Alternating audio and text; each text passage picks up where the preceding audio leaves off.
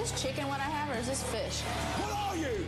An idiot sandwich. Idiot sandwich what? An idiot sandwich, Chef Ramsay. I was rooting for you. We were all rooting for you. How dare you? Congratulations, you're a meathead, son, but you know what? Don't ever put your hands on my underwear. This is the lamb. Where's the lamb sauce? Offended. Yeah, I mean, you really don't make friends around here, do you? I didn't come here for that.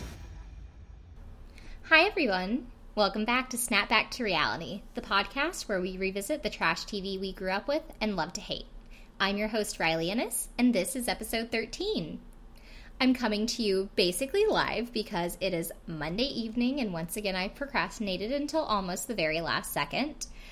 I truly had all of the good intentions in the world of recording this episode early last week and getting it out and even binge watching and maybe recording another episode over the weekend, and I really wanted to get ahead instead of doing this recording at the very last second and releasing on Tuesdays thing that we've been doing, but unfortunately I had a pretty busy week last week, just a lot of things going on and a lot of mental energy, and I just didn't think that I could do a podcast on top of all of that. And then I had a very busy weekend. I had a really great weekend. It was really fun. I hung out with a lot of my friends, and we had parties, a birthday party, just a hanging out party. I hung out with them on Saturday and Sunday, so I didn't really have a lot of downtime and me time this weekend where I was able to sit down and get stuff done. So unfortunately, I wasn't able to record ahead, and hopefully this isn't too rushed or too manic or too distracted of a podcast. Actually, this is the second time I started recording. I got 5 minutes into my first recording. God, what am I, a 60-year-old man who doesn't understand technology? I don't know. I got 5 minutes into my first recording, and I realized that my brain was just so scrambled. I wasn't really making any sense, so I figured I needed to just start over. I'm feeling better about this so far, but I did just call it a record, so who really even knows? But I'm not going to start again, so hopefully this is the best take that it will possibly be, and I don't stutter too much because I don't have time to edit this either.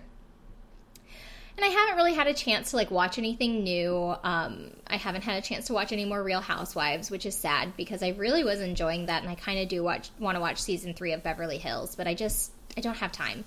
And like I mentioned, I wanted to watch Crazy Ex-Girlfriend, and there's just so much else. There's so much good content that's being produced right now, and it's good scripted, creative content too, so I can't even watch it because it's not a reality show. I just don't have time, you guys. I work, and I have other things that I do, and yeah, but that's okay. So I wish I had more things to talk about, especially if people want to give me recommendations or things. I would love to be able to watch stuff and then talk about things that people recommended for me, because that would be fun, but who knows? Not that I have anyone giving me a lot of recommendations, but if you do, if you have anything good that you've been watching recently, and especially if it's reality TV, let me know. And the other thing I did want to mention, which was going to be a whole rant that I was going to go into, was the whole Free Britney movement. I don't know if you've heard about this, but basically there is a theory, a conspiracy theory, that Britney Spears is being held against her will at a mental institution right now. There's a podcast called Britney's Gram, and they have an episode they just put out last week called #FreeBritney. I highly recommend you listen to it. It's super good if you're into celebrity gossip and things like that. This is really interesting. And yeah, I was going around telling everyone this weekend that, we need to free Britney. The whole thing is really fucked up. She's been under a conservatorship since 2008, so over 10 years now. My understanding, based on, I've gotten this through the Free Britney movement, so it might be biased or flawed, but my understanding is that the conservatorships are supposed to be for people who are seriously mentally or physically, I guess, incapacitated and not able to make decisions. They're either in a coma or they're, just severely unable to do things, and that's why they need someone to basically have power to make all of their decisions and, have power over all of their money and things. But Britney is a grown woman who has been, fairly stable over the last decade, and she has a job, she performs, she has, children that she takes care of her kids, she, she lives her life, and she should be able to live her life on her own and not have to have permission from her father and other random men that are on her payroll, by the way, because these people make money off of all of this. It's fucked up. It's really fucked up. Just listen to the episode on the Britney's Gram podcast. This whole thing was going to be an even longer rant than I just got into, but I just saw half an hour ago, right before I started recording this, Britney was spotted. She was photographed at a hotel in Hollywood. So if she isn't a mental hospital, she isn't right now, or if she was, she isn't. She might be in like a halfway house or a partial program. I don't know. This situation's really fucked up. That's all I wanted to say, and I wanted to raise awareness in my own little sphere of influence where I can. So, free Britney. Regardless of anything that's going on, she's a grown woman. She should have the right to make her own decisions, and I think we can all, get behind that. So this week, however, this is going to be a very exciting episode. We are talking about Strange Love. That is the spinoff of the Surreal Life Season 3. So that's why we did that about 10 episodes ago. I needed to set the scene and introduce the characters that are Flavor Flav and Brigitte Nielsen. Now that we're doing Strange Love, that means the next step on the ladder is Flavor of Love. And I'm very excited for that. So I did watch the whole season of Strange Love in preparation, so I'm, we'll only talk about one episode, but I might bring in some other things that happen throughout the season as I remember them.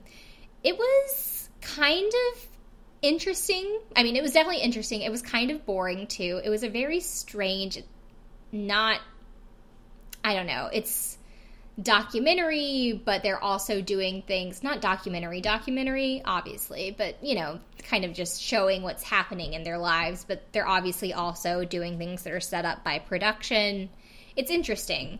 I guess VH1 or the production company or whoever decided that, Flavor Flav and Brigitte just were such good ratings. I guess the ratings were so good on The Surreal Life that they knew they had to give these two another show. So the premise in general is just that after The Surreal Life ended, they went their separate ways. Brigitte went back to Italy to live with her fiancé, Mattia Dessì, I think. And then Flavor was just, back in New York where he had been living. In the first episode, it's basically just implied that Flav just missed Brigitte a lot and he wanted to go see her, but I guess what really happened was they signed a contract and got on a reality show, so he went to go visit her, but Flav goes to Italy and wants to basically break up the relationship that she's in. So they go and hang out in a B&B. I almost called it an Airbnb, but I think it was just a regular bed and breakfast in Italy. And, just do stuff in Italy for a few episodes. And then they decide to go to America, or Flav was trying to convince her to go to America with him.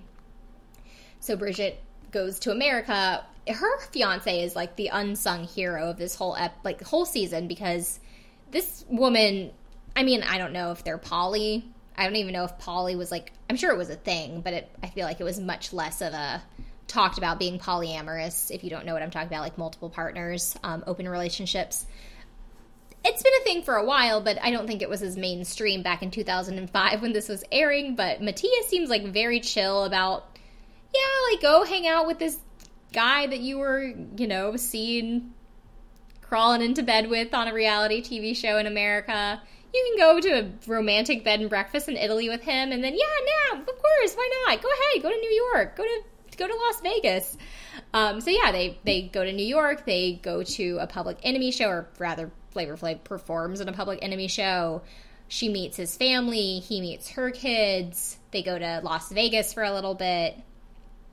But ultimately, Brigitte decides to go back to Italy and go back with her fiancé. So that's the whole season. It's about 10 episodes long. There's one reunion episode that isn't a traditional reunion where you would think of a host sits down with all of the cast of the show and they talk about the things that happened. It's more Brigitte went back to America to do promo for Strange Love. So they just filmed them while they were together because it was the first time they had been back together for several months. And it was basically just another episode where they were dicking around and acting ridiculous and getting into fights with each other or other people.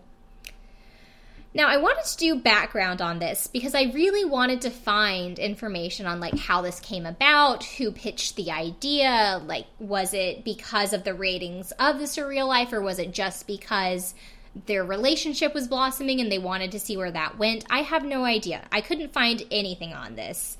So here's what I could find. It premiered on January 9th, 2005, ended on April 24th, 2005, which as I record this is 2 days from now. So it'll be the 14th anniversary of Strange Love's finale.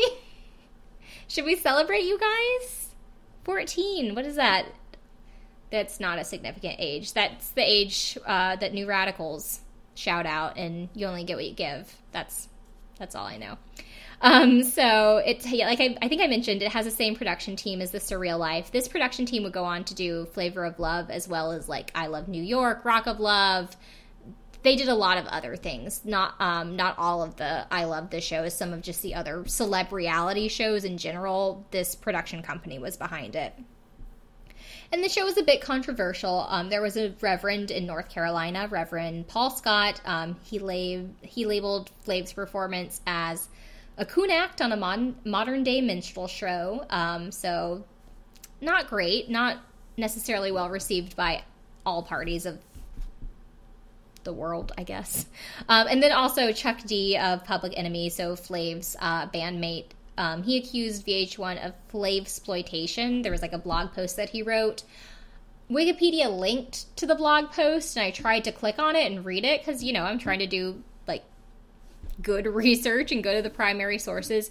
And the website was like down. I think it was like on the old version of the Public Enemy website, and the new version was like under construction or had been built but didn't have the old blog or something on it. So I couldn't read that. But I think basically he was angry about how VH1 had an episode, which is the episode we'll be discussing, where there was some family drama between Flav and his kids and his ex-wife or ex-girlfriend, the mother of his children. And, it's like not a savory thing to portray necessarily. His kids basically accuse him of like being a deadbeat dad. So, I don't know. But those were the controversies, more or less. I think a lot of people kind of took it at face value and just like took it as like a very fun, silly, ridiculous show. I think behind that there is also a lot of darkness, which when you're looking for it is really evident, and we'll get into that a lot more. But two other episodes I just wanted to talk about or point out. This I thought was funny. The first episode of the series of Strange Love is called The Flavor of Love. So that's kind of a fun little fact that I guess Flavor of Love got its name from an episode of Strange Love.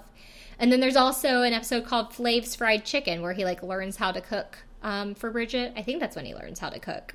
But that's funny because I think I mentioned in my first episode about the Surreal Life, he went on to have a fried chicken restaurant for like 4 months, I think, before it closed down. So the episode that I wanted to do, this is the one I think I said that has like the family drama in it. So that was like kind of the most interesting thing that happened, or not, I guess, the most interesting that happened at the whole season, but one of the most interesting things that happened, and definitely one of the darker things. And the other really kind of dark thing, the dark thread throughout this whole series is like the alcoholism and the like drug use. I mean, I feel like they probably were taking drugs, but it wasn't ever shown or implied necessarily. But definitely a lot of drinking was going on by both Flav and Brigitte. I'm gonna probably switch back and forth. Sorry, guys. So yeah, it's pretty dark, but this episode in particular I thought was like extra dark and like really kind of leans heavy into the alcohol like issues and talking about that and highlighting that. So I thought it was interesting and I wanted to talk about it. So this episode is season 1. There's only one season, but you know, season 1, episode 8.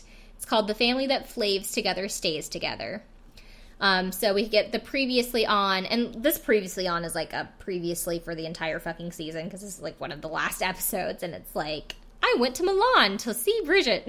So yeah, he went to Milan to basically win her away from Mattia, her fiance. They went to New York together. So in the previous episode, they had gone to a show, a Public Enemy show. Flav was performing. Bridget got on stage, started, like, dancing around. I think she, like, stole the mic from Flav at one point. He even had, like, a confessional talking head thing about how, you know, how does this look to our audience? Like, this white woman is getting on stage and, like, running around and acting ridiculous. And I was like, yeah, it's not great. And then the way that the Previously On makes it look is like she met the band, they didn't like her, or they treated her poorly or something. Flav got angry and flipped a table. Now, what actually happened was she met the band. They treated her very kindly, cordially. They were probably annoyed after she fucked up their show, because it wasn't just, like, Flav that she was fucking around with. Like, there's a whole, like, there are other members of this group. And then the reason that Flav got so upset was because someone apparently stole, like, $2,000 out of his bag or his pocket or his clothes or something in the dressing room. So, yeah, he, like, flips a craft services table, basically, like one of those long folding tables. And, like, he also flips it. When you think of flipping a table, I always think of, like, flipping it by, like, the long edge. But he, like, flips it by the short edge, so it, like, flips over on itself, like, the long way, which is a lot. And then Bridget gets really upset and runs to the limo. It isn't great. They also went, while they were there, they went to meet his ex-girlfriend, Bev. I don't think he has any kids with her. I thought that she was one of the mothers of his children, but I think she's just an ex-girlfriend. She was really cute and sweet. She was, like, tiny, and Bridget was, like, I don't know, towering over her because she's, like, a 7-foot-tall Amazonian woman. And they met, like, a bunch of friends there in the Bronx. Also, they got grills. They got, like, new grills, and Brigitte got grills, which, if you remember from the Surreal Life Season 3, that was one thing that she hated about him, was that she, like, hated he had gold teeth and, like, grills on all the time. So it was kind of, like, a show of her, like, love that she was, like, willing to get them with him. That's not all that's in the Previously On. I just wanted to go, like, give you some context of what they had done together within the last, like, 48 hours of being in New York. So we get their theme song. It's a cute little theme song about, like, opposites attracting, and it's a little cartoon, and they, you know, go, you know, just from Italy to New York and drive in a car and all this stuff. The thing that I want to point out is they're cute little cartoons, you know, they're, like, whining and dining and, like, kissing and hugging on each other, and then at the very end, they slap one another. They literally, like, slap one another on the theme song. It's ridiculous. Their relationship is very not healthy. I was re-listening to my episode on The Surreal Life because I wanted to remember what I had said about Flavor Flav and Brigitte and everyone, and I remember at the end, I was listening to, like, the Where Are They Now, and I was talking about all of the domestic violence charges, and I was like, you know, I really do think that, like, deep in his heart, he's a good guy. I think I'm wrong. I think I was wrong about that, and I was just blinded by that episode because he really did love the kids, and he loved, like, playing music with the kids. He is just a very violent person, and not, I mean, he's complex. He's definitely a nuanced person, but yeah, it's dark and they're violent, and it's a very toxic relationship. And I think that's shown by the fact that they so casually hit one another that it literally made it into the theme song. That's it. That's all I wanted to point out, but I had to go on a little bit of a rant to point it out. So the episode opens, Flav is trying to wake Brigitte up. We get a talking head that basically tells us that they're going to go home to Freeport, where he was raised, and visit his mom and go to church with her. And then Brigitte, she has, like, a talking head saying that she gets extremely overwhelmed, and she's like, give me a Jack Daniels. So there it is, like, you know, we're 30 seconds into the episode and already, like, she's asking for a drink. So Flav calls his mom. She refers to him as Rico. That is apparently his childhood nickname. I have no idea how someone named William Jonathan Drayton Jr. gets a nickname of Rico, so if you see the connection there, let me know, but otherwise, it's a mystery. And Flav basically, like, tells his mom they're going to be there by 10, which I'm so curious, what church service are they going to that starts that late? Because I thought church started at, like, 8. I know there are, like, later services, but, like, don't the later services, like, start at 10? They're going to go pick her up and then take her to church, so don't they want to be, like, early? I don't know.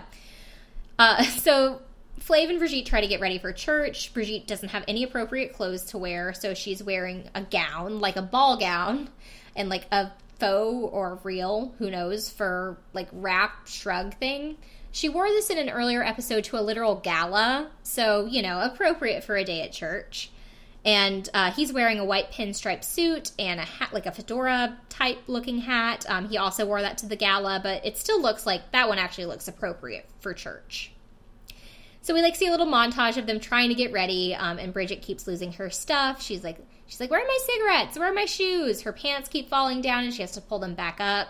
Like, Flav is practically completely dressed already, and she is still in, like, her pajamas or whatever clothes. She's wearing, like, jeans, I think, but it doesn't make sense to sleep in jeans. But it doesn't make sense to, like, get up, get dressed into jeans, and then at that point get dressed into your church clothes. Who knows? And so she's stressed out. She's asking for some white wine. She doesn't like church, so she wants a nice glass of wine, she says. She says she drinks every day. This is all kind of touched on a little bit in the Surreal Life as well, and just brushed aside as her, like, European ways, but, you know, could be alcoholism, probably is. So she tells Flav that she's going to have a drink, and he immediately says, like, no. He says that he doesn't want her drinking this morning. He doesn't want her going to church intoxicated, and, like, the first impression that she makes is going to be everlasting. So he has a point, and I think that everything he says right here is completely valid. But I can understand, you know, Bridget also being like, I'm my own woman, I'm going to do what I want, like, don't just say no to me. So she has a talking head, and it's kind of funny because she completely exaggerates what happened. If you don't know, by the way, I'm going to tell you now, she has a couple of nicknames for Flav. She calls him Mr. F a lot, but the main nickname is Foofy Foofy. I don't know where it came from. There's, like, it's never explained. But she says, Foofy Foofy said, hey, you ain't meeting my mama or my family with alcohol breath. Like, as if he had said it so, like, I don't know, angrily. But he wasn't that venomous. And then Flav also says, this is a talking head, he doesn't tell her that, but he says that his father died. He specifically says died from cirrhosis of the liver, so it bothers him to see her drinking so much.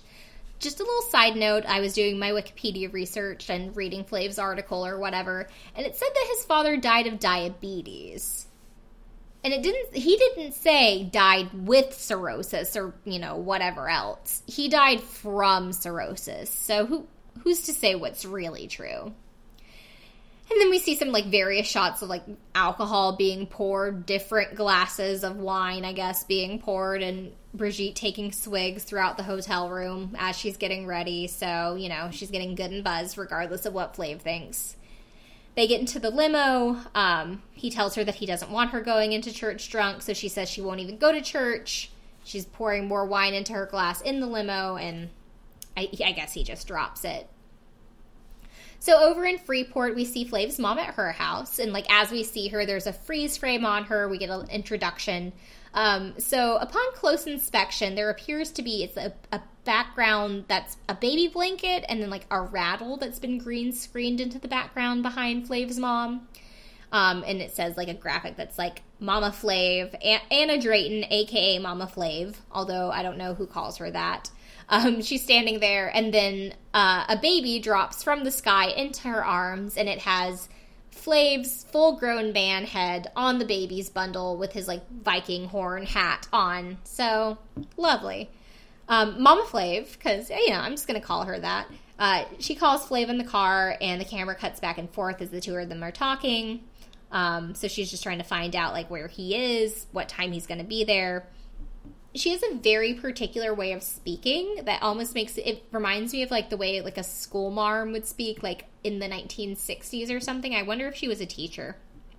And then Flav tells her that they're running late, but that traffic's moving okay. So, of course, he says that. So he jinxes them immediately. I guess they took a wrong turn. The driver took a wrong turn and didn't go down the right street. And he's, like, in the back stressing out because he knows he's going to be late to meet his mom. And, you know, he's just, like, kind of, I don't know, moaning, I guess, and saying, like, oh, I don't like this. You know, we should have gone down 59th, but we took 58th, or vice versa. I don't remember. And Bridget's just, like, sitting there with her wine glass, and she's like, well, I'm glad I have some wine. Like, she's, like, very chill about it now. So Brigitte has a talking head. She mentions that they left late. They took a wrong turn. We see back and forth in between Flav's car and his mom's house. There's like a constant ticking noise to remind us that, you know, we're late and get the anxiety high. And then I think she's talking to one of his sisters or something, and she's like, I'm gonna go get my car. So basically Mama Flav is gonna drive herself to church because she doesn't believe that Flav's gonna get there in time. And then she has her robes on. I guess she's in the choir. She's about to leave, and then she calls him again. He tells her it'll be like 20 minutes at that point. She yells at him and tells him that at that point the service will have already been in progress and she's leaving now, and hangs up on him. And then we get a commercial break, come back. Flav and Brigitte pull up in front of the church. They're late, but whatever. So Flav gets out. He's talking to some people who are there. Brigitte is very nervous about going into church. So she, like, this is, I don't know, in my opinion, the darkest, like, shot of the episode. She's kneeling on the floor of the limo and pouring probably Jack Daniels or something else. It's, like, dark liquor into a glass and, like shoots it before she goes into the church. And I don't know. That's just, it's, like, it's dark, you guys. And then, like, right after she does that, we get, like, a quick little black and white flashback shot of Flav earlier in the episode saying, you know, I don't want you going into church smelling like alcohol. First impressions are everlasting. So I feel like when you need Flavor Flav to tell you to cool it a bit, he literally went to rehab for crack addiction. Maybe you should listen to the man. So they walk in, they take their seats in church, and Brigitte says it was a special moment going into the church. It was the first time she saw his mom. She was in the choir, and she was singing beautifully, so that's kind of sweet. We see some just shots of the church service in progress, the choir singing, the congregation's clapping along. You see, like, the preacher, I guess, the reverend, I don't know what it would be called at this church, giving her sermon. Brigitte says that in her church you can't clap or you can't wear a hat, so she was, like, really getting into it. Now, we also see a shot. This is something I have never seen before in my life. I have no cultural context, so I'm going to be, you know, I'm not going to be, you know, rude about it. I'm going to be, you know, culturally conscious that this is just something that people obviously do. It's just something I've never seen. So if you know what this is, if you've ever seen it, please let me know what to Google so I can, like, read up on it, because it was kind of interesting. It were people at the front of the church. They were wearing, like, white gloves, and they had, like, their faces painted white, like mimes, and they were doing sort of like an interpretive dance along to the choir singing. They were all doing something different. They were just, like, doing their own thing. But yeah, I had never seen church mimes before, so I really want to know what that was. I'm sure it's not called church mimes, but I don't know what it was, and I want to know. So Brigitte's happy to be close to Flav and be a part of his life in this way. As the preacher is, like, preaching, you know, it's a very powerful, it's a black church. So, of course, there's, like, a lot of energy. You know, the preacher has, like, a very powerful way of, like, orating, and all of the members of the congregation are, you know, hallelujahing and clapping and cheering. It's very high energy. And so Brigitte is, you know, kind of getting into it herself and kind of, like, rocking along a little bit. She's getting a little bit emotional. Flav's getting a little bit emotional as well. They seem to really be enjoying themselves at church. And then the music changes dramatically, and we see these two girls walk in, and they walk up to Flav and Brigitte. And they're kind of, like, at the front of the church, so they, like, walk all the way up. And so one of the girls, she's wearing a white sweatshirt. I Googled this. I have no idea what it's about. It has a big 29% on it.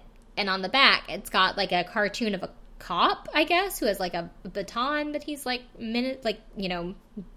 holding menacingly.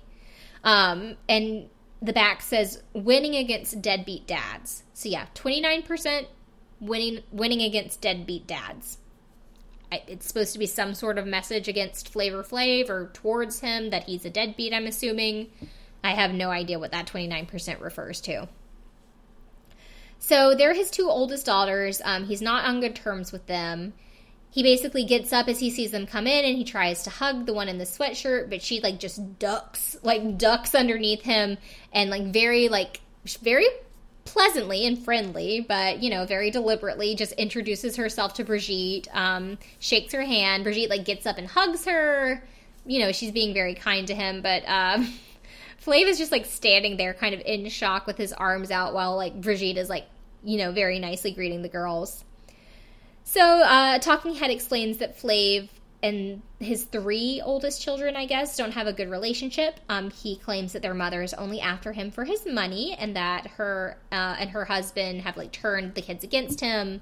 He says that anything he gives the mom, she, you know, takes a lot and only uses a little bit on the kids. I don't know the situation, obviously. I don't know if this is true or not. I don't know. But I have a feeling that it might be that, say, maybe Flavor Flav pays his child support and then the mom takes that and uses that along with, like, her income to buy, like, a car so that she can drive her kids places. And he thinks that that's just her buying a car for herself or things like that. I don't know. Because I know that there are certain things that, like, you as a parent need so that you can provide for your children. I don't know if he's seeing things like that or if, like, they're going on a vacation to Aspen and the kids are at home for the week by themselves, like, fending for themselves. Who's to say? But he has other kids that he's not on poor terms with, so maybe, but it's interesting. He's really heard that that happened, though. I think he might be a little bit more angry that he was, like, made a fool and, you know, left hanging from his hug and just, like, his church service was interrupted rather than actually upset that, like, he and his kids have, like, a bad relationship. So church kind of finishes up and Flav kind of hustles Brigitte out to the limo. He doesn't stick around to, like, greet people or say hello to the preacher or introduce Brigitte to anyone. In the limo, he explains that the girls came around to cause trouble and that tension is bad.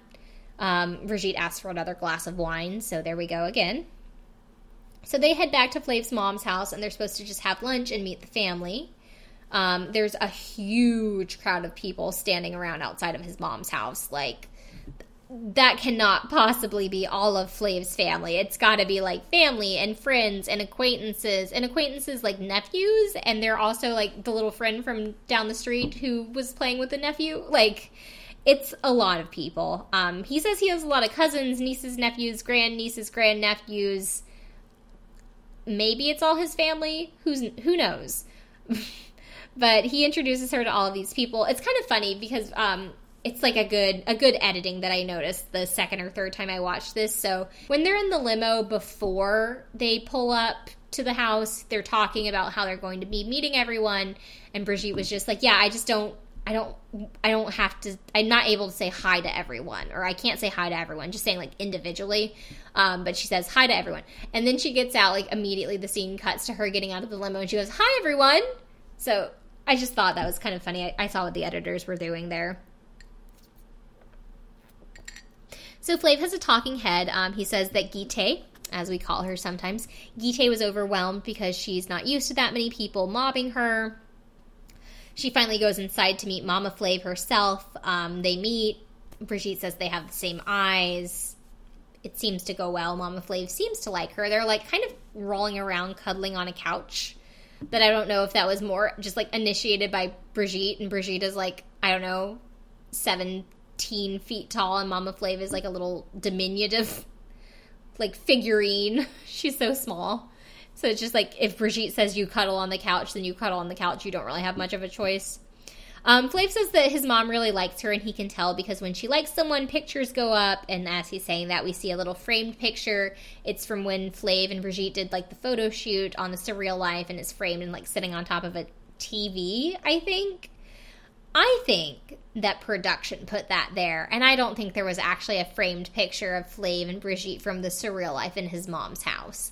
Because honestly, I don't think his mom likes Brigitte all that much.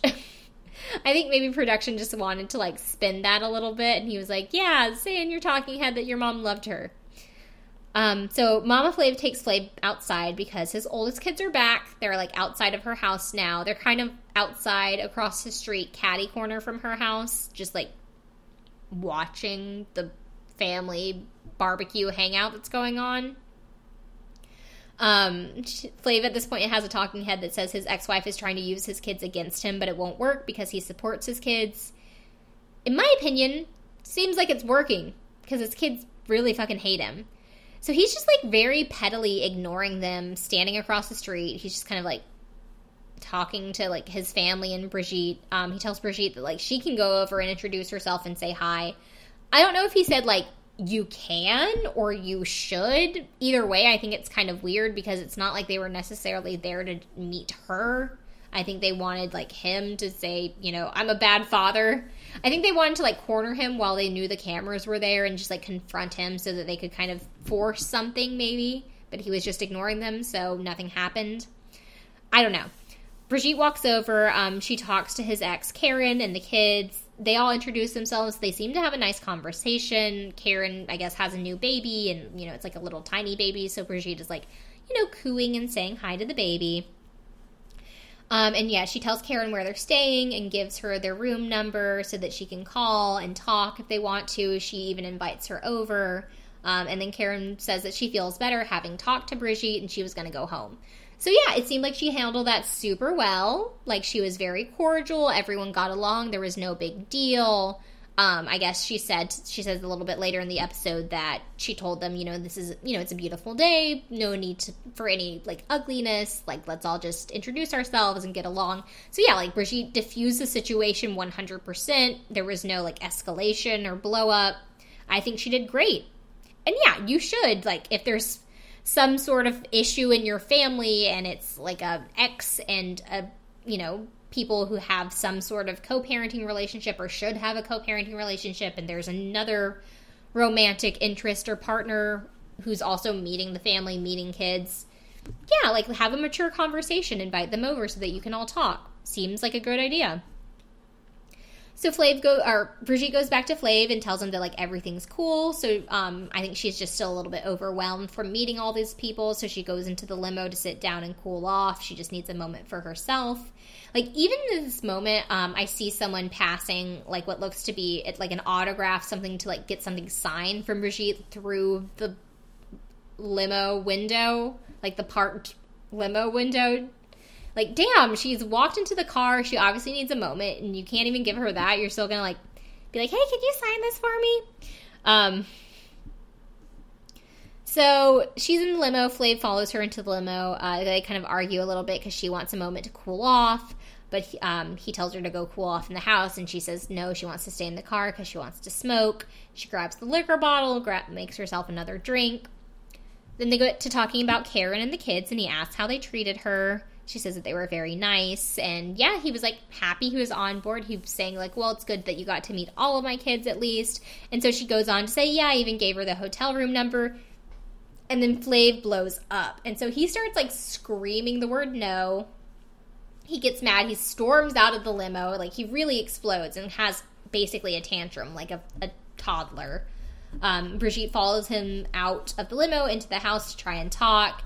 Like, they're in a room together. It looks like they're in, like, a fucking basement or something in this, like, dark-ass room. His mom hears them fighting, so she has to come in and kind of, like, mediate and get between them. Flav is, like, yelling. Brigitte's sitting on a bed or something and crying. It's not great. I guess they make up. I mean, within the span of 20 seconds or less, they're hugging one another and saying that they love each other. So Brigitte asked if she could... Okay, this got me. Brigitte asked if she should go upstairs and say goodbye to everyone, and Flav's mom goes... She's like, yes, please, it's time to leave. She was basically like, get the fuck out of my house. So Brigitte goes up to say goodbye to everyone, and she's, like, in this massive crowd of people. And then Flav's has this weird talking head where he says, you know, sometimes Brigitte feels like she isn't accepted by anyone, or she feels unaccepted. Okay, that's normal. We all feel like that sometimes. And he goes, but she doesn't realize that she's overly accepted by everyone. And that doesn't make any sense. Like, what does overly accepted even mean? And I'm sorry, but that's just not true. You're not accepted by everyone. There's going to be people who don't like you. There's probably people in that crowd of Flav's family that doesn't like her. I'm pretty sure his mom doesn't like her all that much. But And they get in, they say goodbye to the crowd of people and get into the limo and they drive away. Flav is cuddling Brigitte in the limo and he apologizes for the agitated day that they have. And then he says that he has a new idea and he asks her to go to Vegas with him. He says that he needs a vacation and she agrees. So yeah, that's the next episode. Flav and Brigitte go to Vegas. Basically, they go to Vegas, they get into a bunch of fights because Brigitte, flirts with all these guys, and Flav doesn't like it. They go to a strip club. Brigitte gets jealous that he's giving his attention to the strippers, so she gets up on stage at one point and does a little weird dance. They go to the little wedding chapel, the little white wedding chapel or whatever, as, celebrity guests for a bunch of people to be at their wedding. I don't know. It's kind of weird. And then I guess they just get, emotional. Brigitte gets overwhelmed that they're at a wedding chapel and feels like they could or should get married or doesn't want to get married. And, yeah, that's it. They end up in Vegas, and then that's pretty much the last two episodes are in Vegas. And then she goes back home and goes to her fiancé. And that's it. That's the end of the episode. That's the end of Strange Love. So... for the Where Are They Now, we already talked about the career when we did the Surreal Life, so I kind of just wanted to talk a little bit more about where they ended up romantically. I know that we'll go into Flavor of Love. I mean, who knows? Maybe we'll even end up doing all 3 seasons of Flavor of Love, but I just wanted to go through and kind of talk about where they are right now romantically. So starting with Flavor Flav, I had some trouble kind of determining the relationship timeline. I read a few different articles that had some differing kind of timelines, so I don't know exactly what it was, but he's currently with a woman named Elizabeth Trujillo, Liz.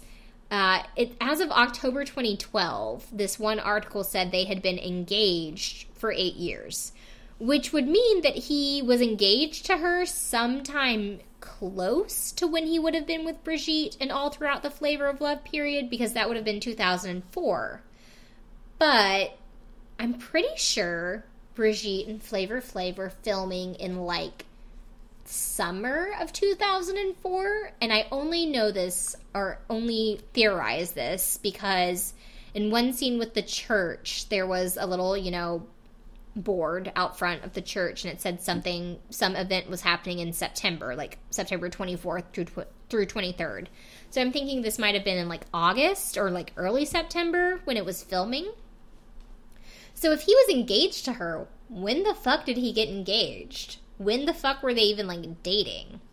I don't know. And then another source says that they were engaged in 2008, which would make a little bit more sense for this timeline because that would have been after everything with Brigitte. So according to the Smush Room podcast, which I know I shout out all the time, hey Troy, if you're listening, he had been engaged to her when Flavor of Love already began production. I re-listened to the Smush Room episode on Flavor Flav and Brigitte Nielsen is research for this podcast.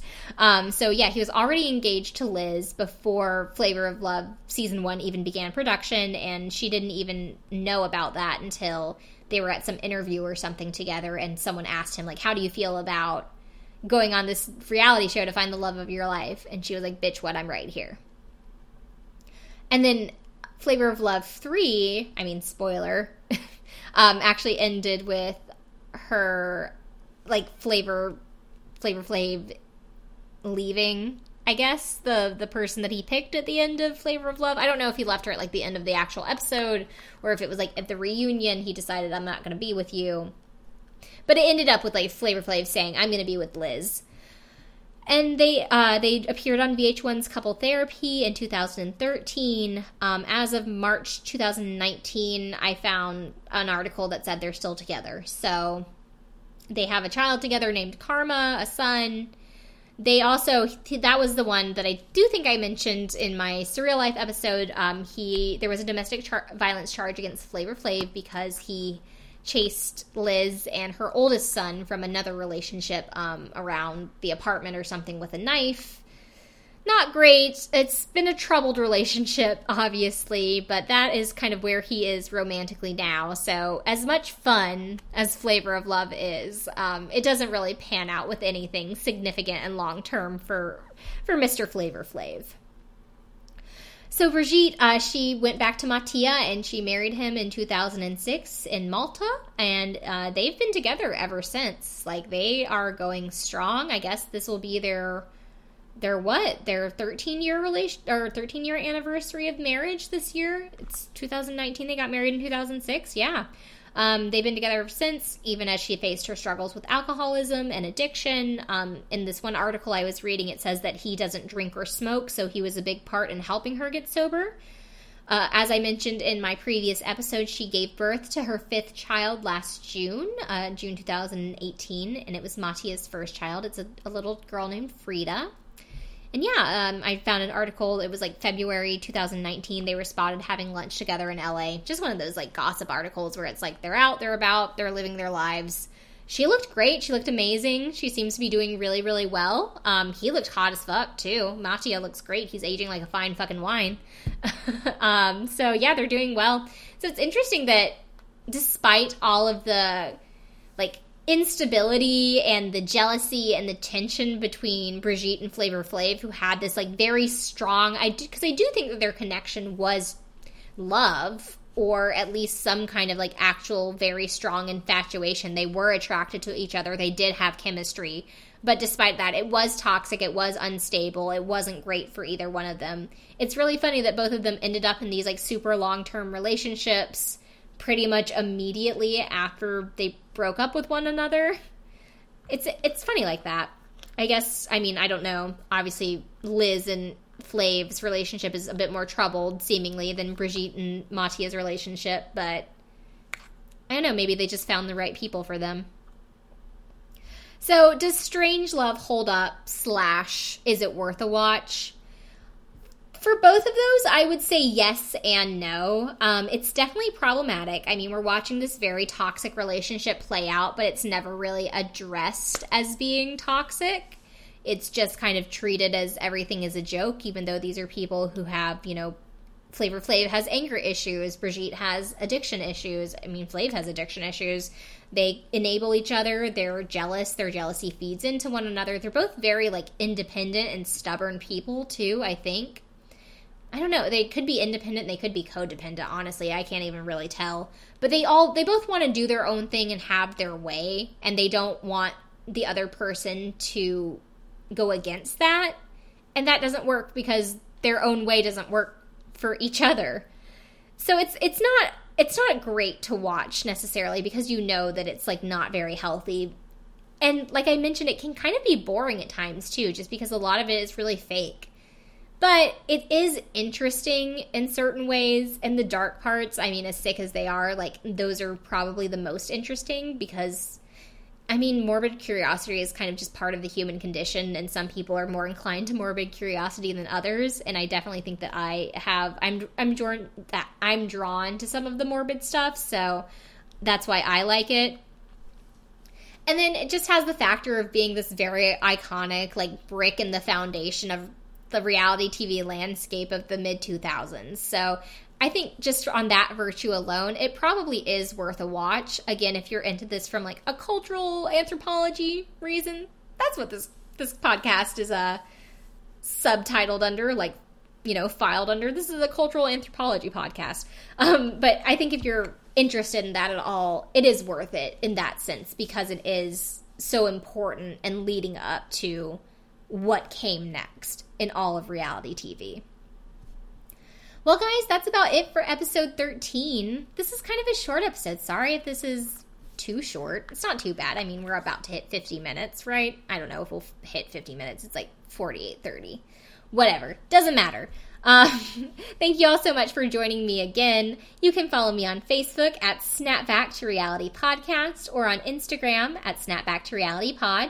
Send me an email at snapbackpodcast@gmail.com. I truly would love to hear from you. If you have any comments or questions or concerns or feedback or recommendations or requests on what show I should do next, shoot me an email or like post on the Facebook or send me an Instagram message. I'd love it. And if you like this show, please, please, please give it a 5-star rating and review. It really would mean a lot to me. Until next time, bye guys.